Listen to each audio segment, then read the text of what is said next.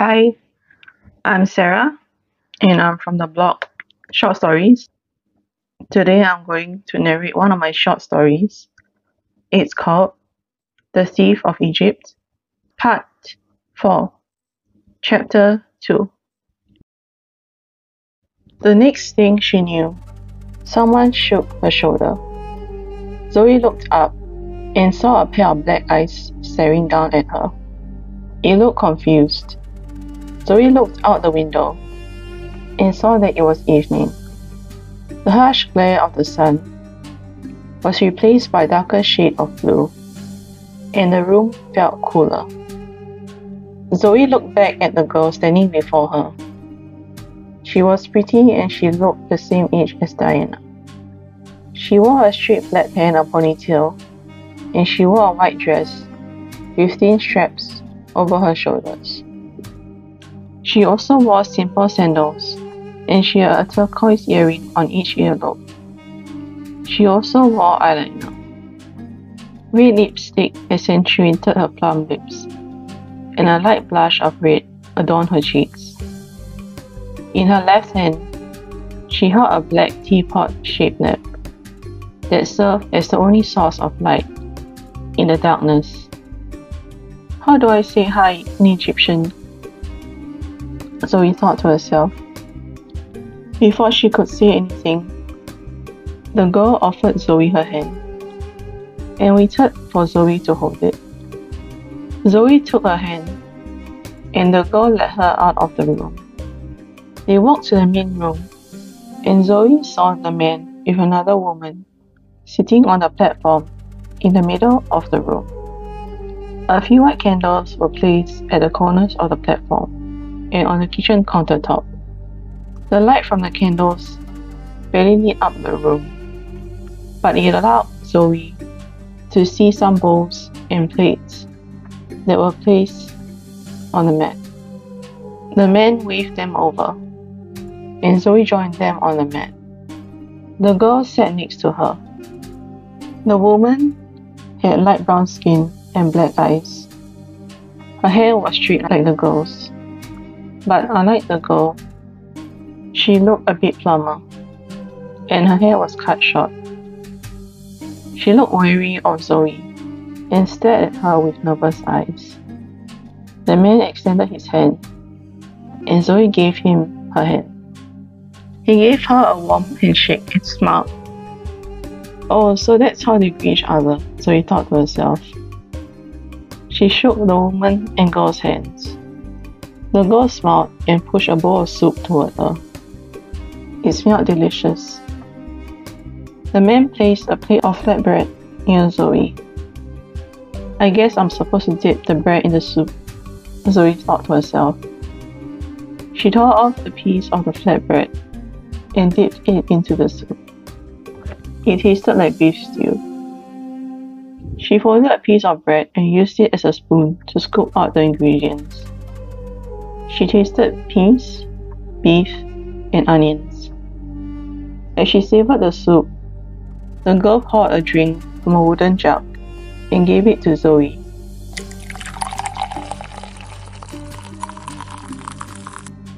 Zoe took a sip and coughed. Wow, okay, is that beer? I don't think I'm old enough to drink this.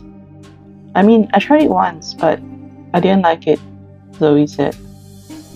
The girl tilted her head in confusion, and Zoe said, "All right, you probably don't understand me." She made a motion of scribbling on her palm, and the man understood. He stood up and walked to his room. He came out a few seconds later and passed a piece of papyrus paper and a stick to Zoe. He also gave her a piece of stone with ink on it. Zoe drew her bowl and drew a question mark in it. The girl tilted her head, her eyes furrowed, as she tried to understand what Zoe was trying to say. Zoe sighed and said, "Never mind. I guess I can start drinking alcohol at an early age." She took another sip and wrinkled her nose in disgust. The men laughed at her and poured milk from another jar. He placed it before her. Zoe gave him a grateful look and drank the milk instead. When they finished the meal, the woman and the girl stacked up the bowls and plates and walked to the back of the house. Zoe wanted to follow them and help with the dishes, but they shook their head and Zoe sat back down. The man drew something on the piece of paper and he passed it to Zoe. She squinted and saw some kind of archaic drawing. Zoe's eyes widened. "Wait, are these hieroglyphics?" Zoe asked him.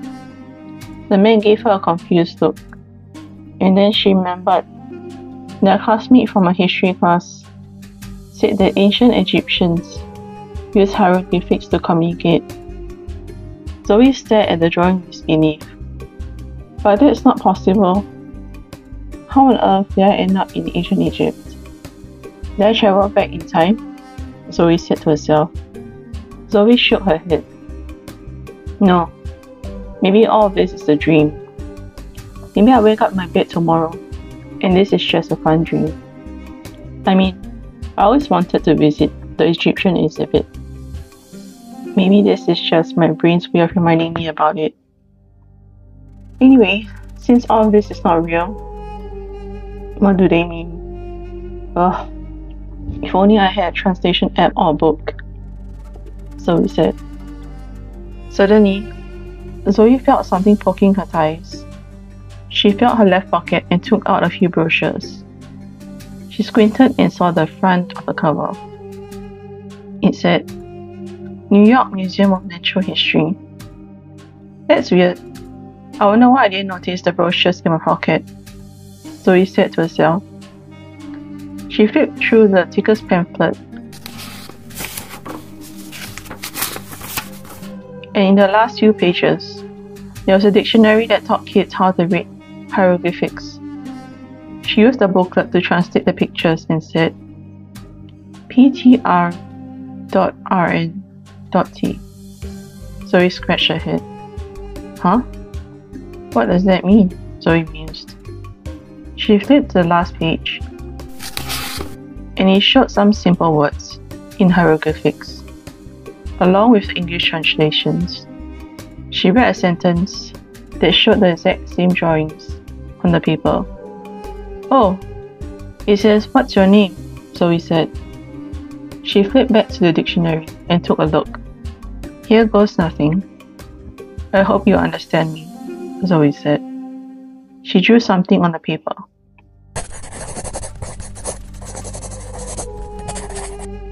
He looked at the drawing and said, "Zoe?" Zoe nodded and smiled. "Zoe," the man said happily. He tore off the part of the paper that had her name on it. He placed the piece of paper in his pocket and stood up. Next, he blew out all the candles. With only the lamp as his source of light, he led her to her room. He placed the lamp on the bench and took out a wooden stick from his pocket. He used the fire from the lamp to light the stick. Then he used the flame to light the wick of another lamp. It was placed on the tea table. He opened the latch on the wooden chest and pushed up the lid. After rummaging through the chest, he pulled out a few pieces of paper in a wooden box. He gestured for her to sit on the bench and placed the set next to her. Next, he placed a stone with ink next to her and drew something on the paper.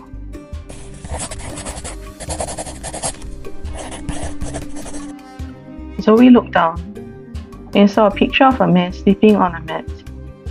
His head lay on a small wooden bench. "Zoe?" the man said, and placed two palms under his head to make a sleeping gesture. "Oh, I see. You want me to sleep on the mat and use the wooden thing as a pillow," Zoe said.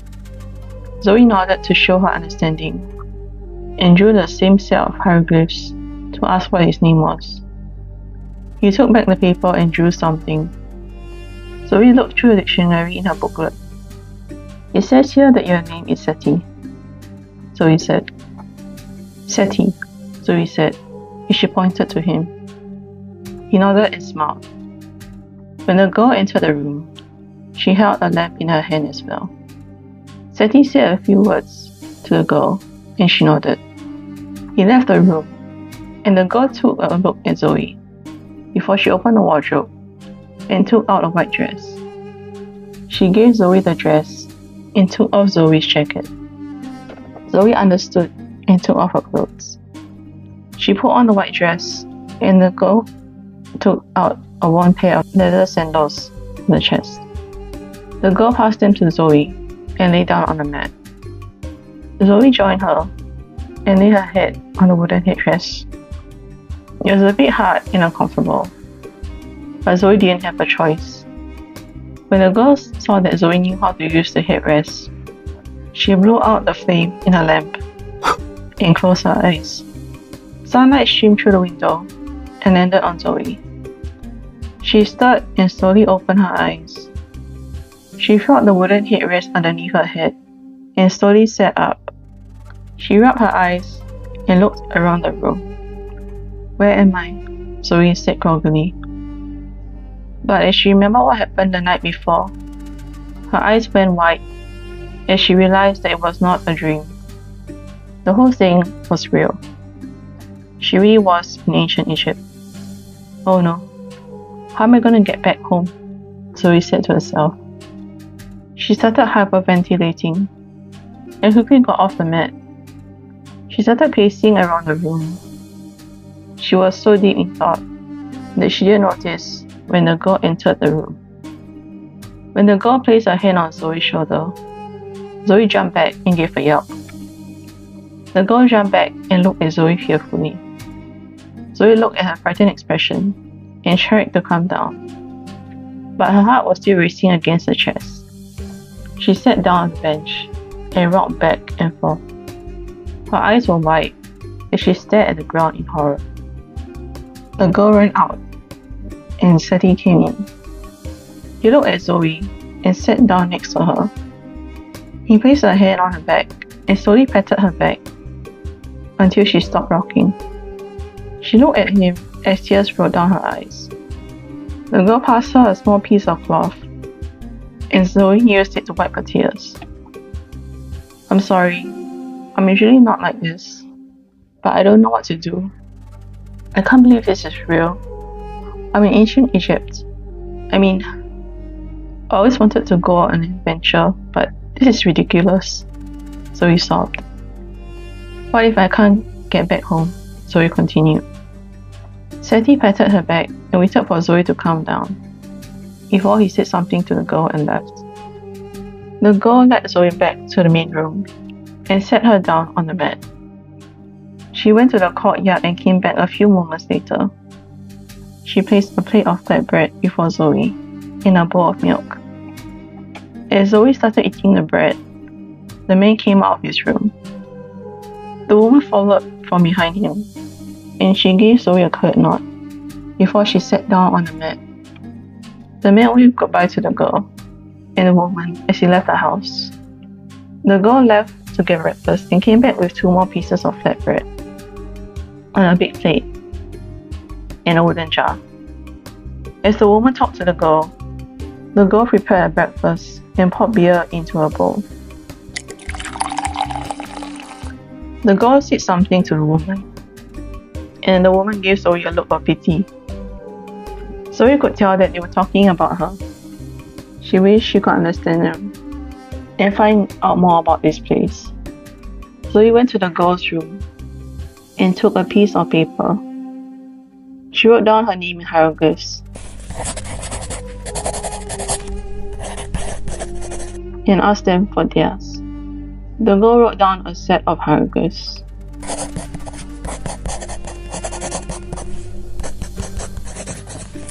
Zoe found out that her name was Anat, and the woman's name was Tali.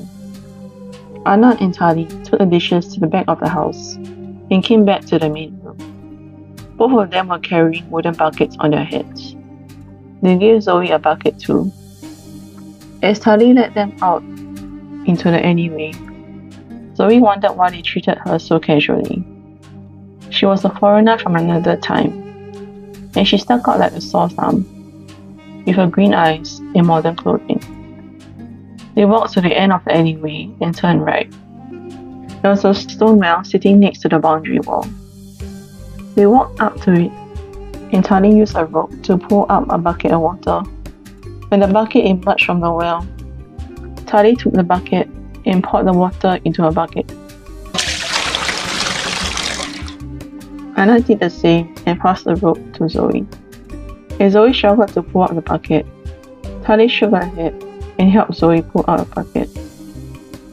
As they carried the buckets back to the house, a guard walked out from the adjacent alleyway and saw them.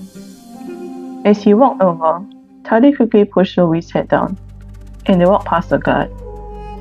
As they were reaching the alleyway, the guard said something, and everyone stopped in their tracks. Zoe could feel cold sweat trickling down the sides of her head as he walked up to them and slowly inspected the buckets of water. He was about to inspect Zoe's bucket when Tali said something. The guard grunted and said a few words to Tali. He walked away from them and continued patrolling the area. When they entered the house and closed the door,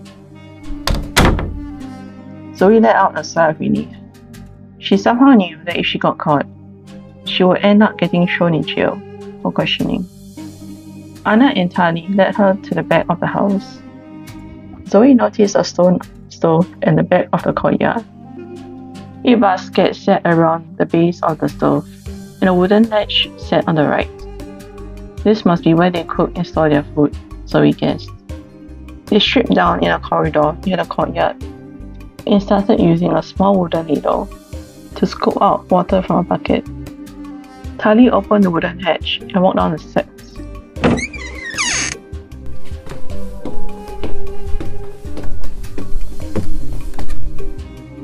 She came back with a bar of soap. She passed them to Zoe. Anat and her took one out from their pocket as well. As they poured water over their bodies, Zoe could see a small baby bump on Tali's belly. She also noticed that Tali wore a golden ring on her ring finger.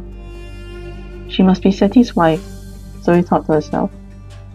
As Zoe rubbed a bar of soap over her body, she noticed that there were rectangular holes cut into the sides of the courtyard. Zoe guessed that the water flowed from there and into a river or reservoir nearby. A crude washing line held by ropes and wooden planks stood in the middle of the courtyard. It held her clothes, dresses, and a few pieces of underwear. When they were done, they used a thin piece of cloth to dry themselves. Tali got dressed and scooped the rest of the water into a big wash bucket. She put the bucket near the stove and placed a wooden lid on top of the bucket. For the rest of the morning, Zoe helped Tali and Anat prepare dinner. Tali used flour and a few other ingredients, like oil and salt, to make flatbread. Zoe helped Anat cut the vegetables. Wow! Anat diced the chicken with a crudely made knife. Zoe needed more celery, and Tali pointed to the wooden hatch. Zoe opened the hatch and saw stairs leading down into a cellar. As she descended the stairs, she could feel the temperature difference. It was not as cold as the refrigerator, but it was a lot cooler than the surface. Mud brick shelves lined the back of the cellar. Ceramic pots of all shapes and sizes sat on them. Zoe opened one and could smell cumin. There were a few wooden crates lying on the ground. Zoe noticed that there was little food left in the crate. As she took a few stalks of celery, she took a lid of a wooden barrel and saw that there was barely any milk left. As she left the cellar and opened the hatch, she could see that Anna was munching on a fig. When Zoe's stomach started grumbling, Anna threw one at Zoe. Zoe placed the celery on the counter and munched on the fig. Nice. I used to eat these in California all the time. I guess this must be my snack before dinner. Kind of miss my potato chips though, Zoe said. Around the afternoon, Anna and Tali left the house and left Zoe alone to watch the chicken stew in the pot. As the sun started setting on the horizon, Seti came in with the rest. They were carrying crates of food in their arms. Anna held two small wooden barrels in hers. Zoe watched from a wooden stool as they opened the hatch and carried the food into the cellar. She put down the brochure she was reading and took a crate from Tali. Tali nodded as a sign of thanks and waddled into the cellar. That night, they ate the dinner in silence. Zoe could sense some tension between Tali and Seti. They barely looked at each other, and when they did, Zoe could see them frowning at each other. Anna was the only one who looked chipper, and she dipped her bread into the stew. The mood felt different from yesterday, when everyone seemed contented and calmer. After they finished their dinner, Zoe helped carry the dishes to the courtyard and watched as Tali scooped out water from the big wash bucket and into a stone container. She placed the dishes onto the container and used a soap bar to wash the dishes. Then she handed the dishes to Tali. Zoe looked up and saw Seti walk wearily into his room. Anat took Zoe's hand and led her into Anat's room. Zoe sat on a bench.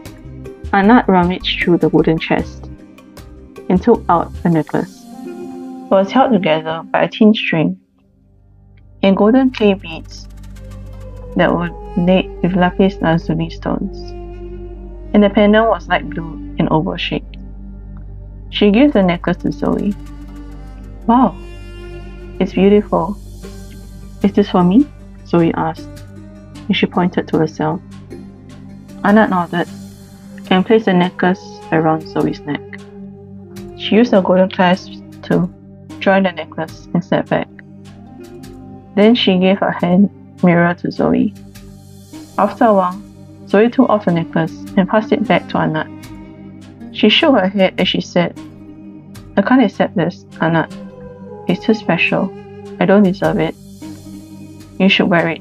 It will look prettier on you. Anna frowned and placed the necklace back in Zoe's hand. Suddenly, Zoe could hear a commotion from Seti and Tali's room. It sounded like they were having a heated discussion about something. Zoe heard her name and perked up her ears. She took out her booklet and looked for a sentence. She found one and wrote down a question. It said, Is there a problem? Anat wrote back and said, Zoe looked at her dictionary and could make out the word food. She didn't know the other word, but she assumed it meant food problems.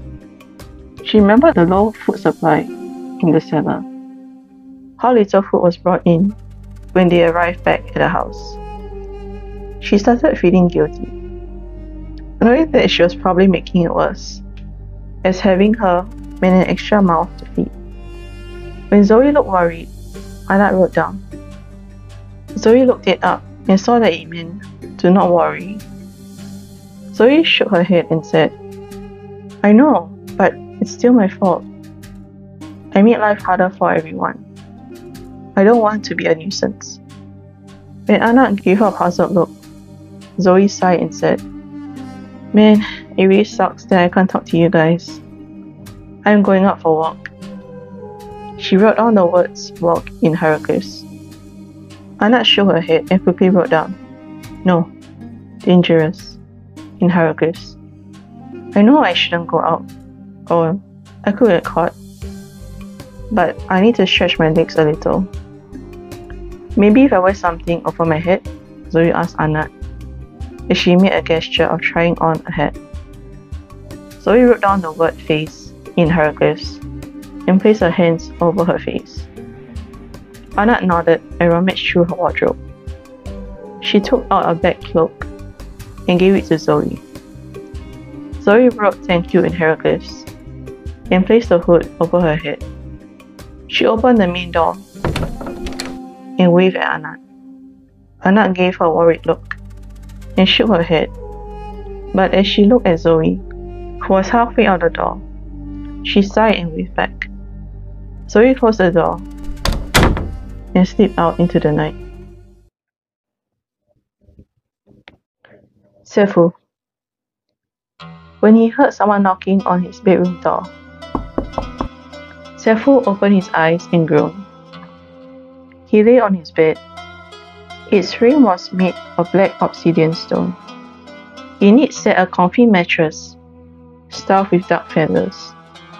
A wooden bowl lay at the foot of his bed. A few tiny pots with pills sat on his nightstand. As someone kept knocking on his door, Sefu sat up and called out, "Please stop pounding on the door. Just come in. I'm decent," Sefu called out. A male servant with a bald head and brown eyes suddenly opened the door, and a dog ran into the room. It jumped onto the bed and proceeded to lick Sefu's face vigorously. "Zaha, stop!" Sefu chuckled as he tried to keep the dog off him. "Apologies for waking you from your slumber, Prince Sefu. But it is quite late in the day, and you have missed your breakfast for the day," the servant said. "Oh, I had no idea. I'll be present for lunch. Oh, and thank you, Hakko." "Zaha was still cooped up in the palace," Sefu said. "You're welcome, my prince. But you should get dressed quickly. Everyone is waiting for you in the banquet room," Hakko said. When Sefu flopped back into bed, Hakko sighed and drew open the drapes in Sefu's room. The sun hit Sefu's eyes and he cried out, "By the gods, the sun is too bright. Close the drapes." Hakko closed the drapes, but left them halfway open.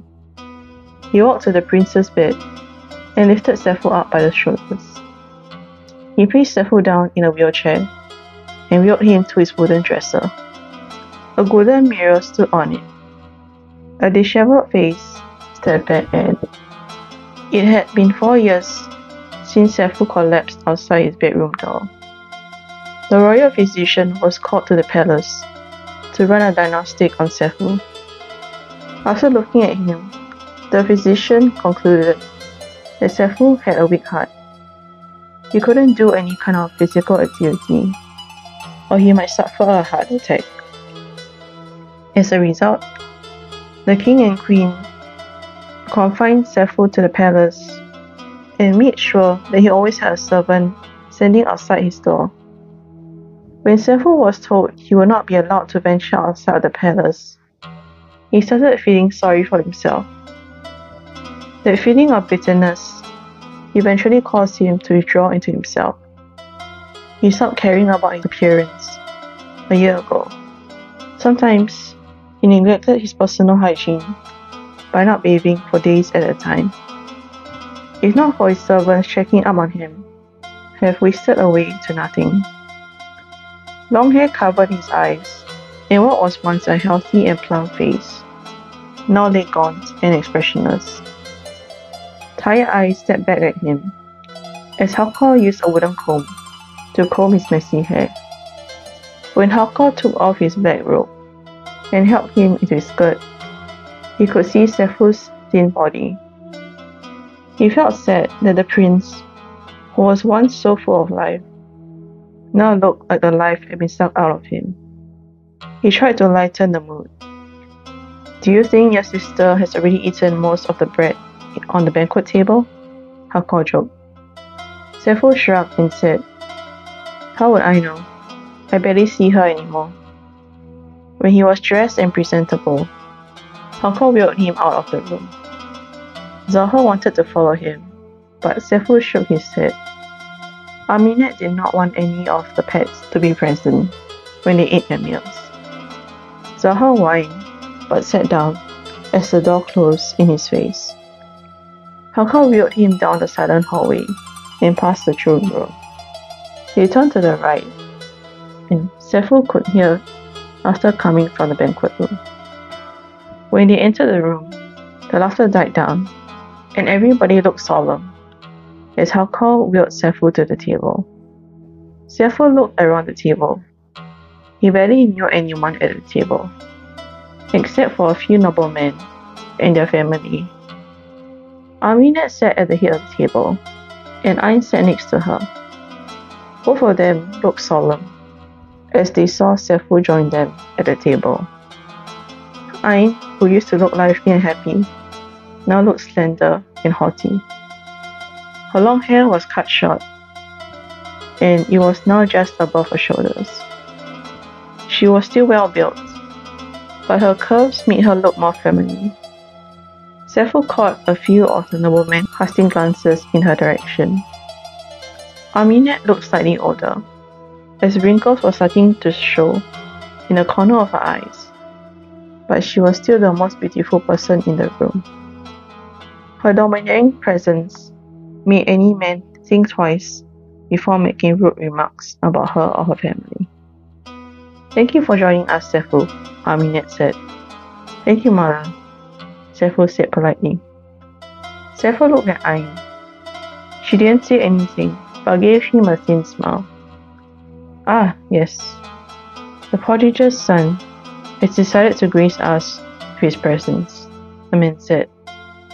Sefu looked to his left and saw a bald man with black eyes looking at him. The man wore a dark blue robe with golden bands on his hands and a golden necklace on his neck. "Thank you, Vizier Senet," Sefu said sarcastically. Senet cleared his throat and said, "Now that the prince is here, we can start our meal. Let us feast." Everyone started taking bread and fruits from the table. Hakko, who stood behind Sefu, placed a piece of flatbread on Sefu's plate, some cheese, and scooped some vegetable soup into his bowl. When Sefu didn't touch his food, Hakko asked, "Why are you not eating, Prince Sefu?" "Because I don't see the point in fueling my body when it is already broken," Sefu answered.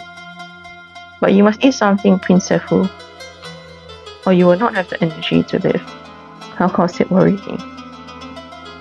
When Sefu looked up at Hakko, he sighed and said, "Fine, I will have a few bites." He tore off a piece of bread and dipped it into his stew. As he slowly munched on his bread, he gazed around the room and caught Ain's eye.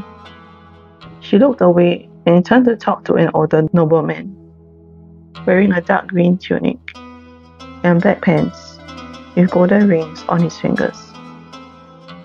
The nobleman took Ain's hand at one point, and Sefu could see a slight tinge of disgust on her face as he leaned down to kiss her hand.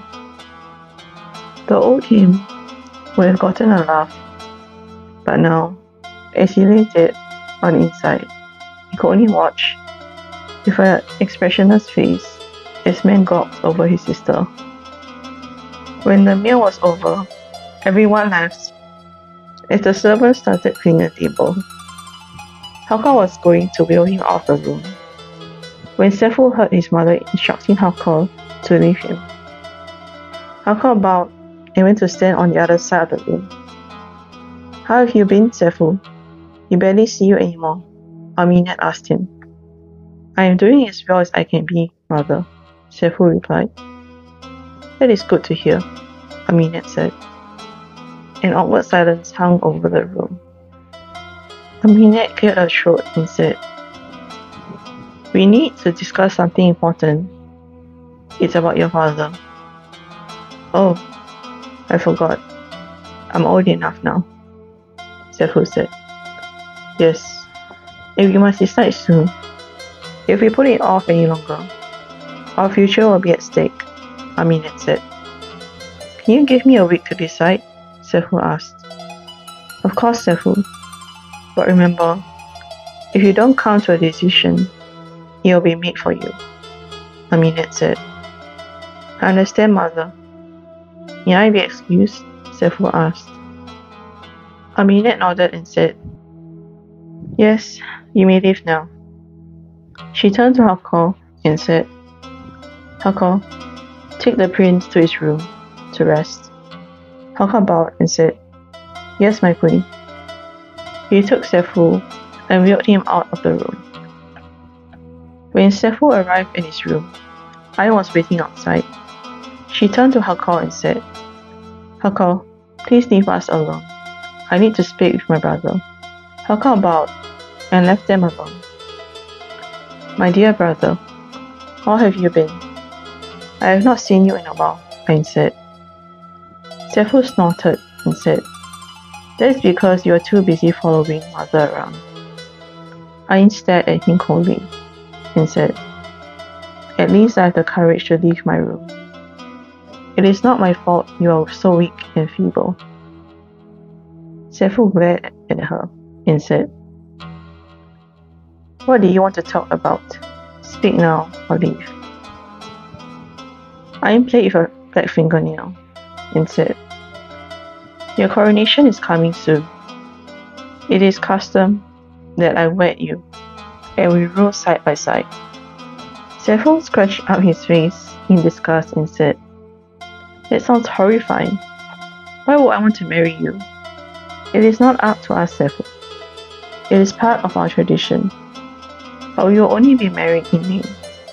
Luckily for both of us, we don't have to consume our marriage." Ain said, "I see. And what does this have to do with me?" Sefu asked. "If you decide to take up the crown, I will wed you, and we will rule side by side. If not, mother has said that others will take your place," Ain said. "Others? Who else will take my place?" Sefu asked. "Vizier Senet," Ain replied. "Vizier Senet? I don't like that man, but he sounds like a suitable candidate.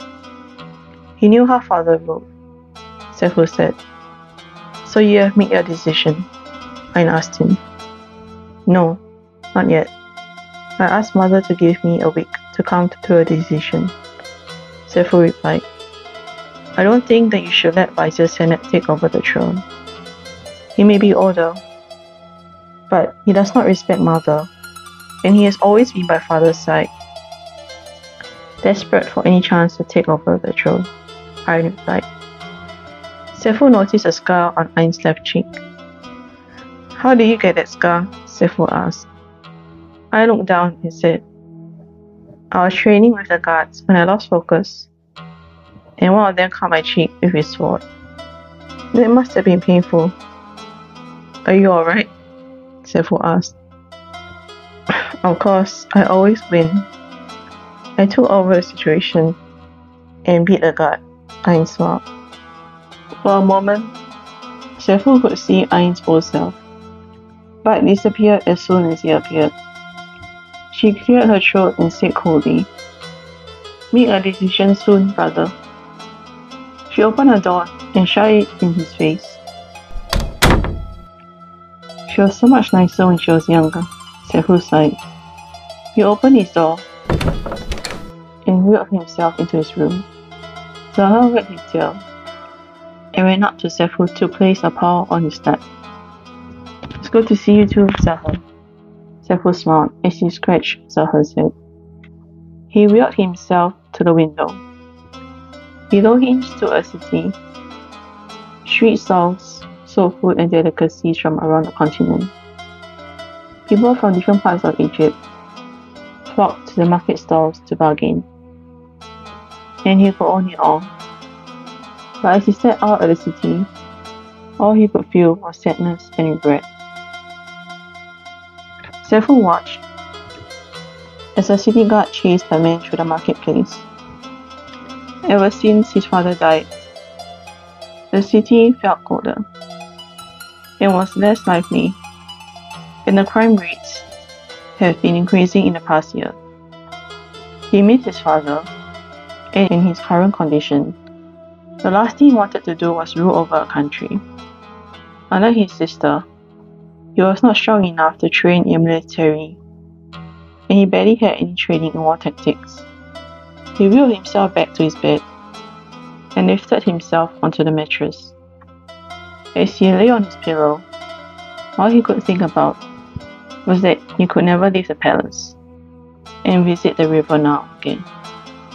His drawing set lay on his study table, and his drawing ink had dried out long ago. Zaha jumped onto his bed and curled up next to him. Sefu scratched his head absently as he stared at the ceiling, wondering what the future held for him. I have come to the end of part four and the end of chapter two. If you want to continue reading the story, you can visit my blog and short stories, or look for my book on amazon dot com. And it's under my name, Teresia. So, yeah, that's the end of this podcast, and I hope you like this story. See you next time.